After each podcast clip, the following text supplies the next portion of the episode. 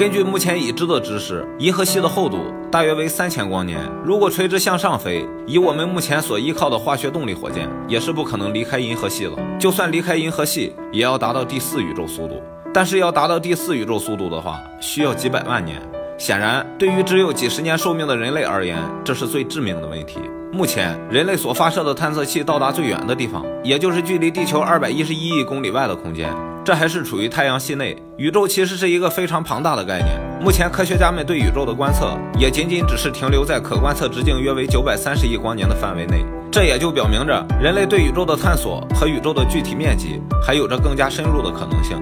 爱因斯坦曾经在相对论中提到过，一切有质量物体的速度都无法超越光速。很显然，如果人类的速度连光速都无法超越的时候，又怎么去探索银河系之外的世界呢？那么就真的没有办法走出银河系了吗？狭义相对论还有个概念，就是一个物体的运动速度越快，时间就会发生变化，流失的速度就会越来越慢。那时候我们的速度就有可能无限到达光速。这样一来，或许几年我们就能飞出银河系。但是飞出银河系真的就那么简单吗？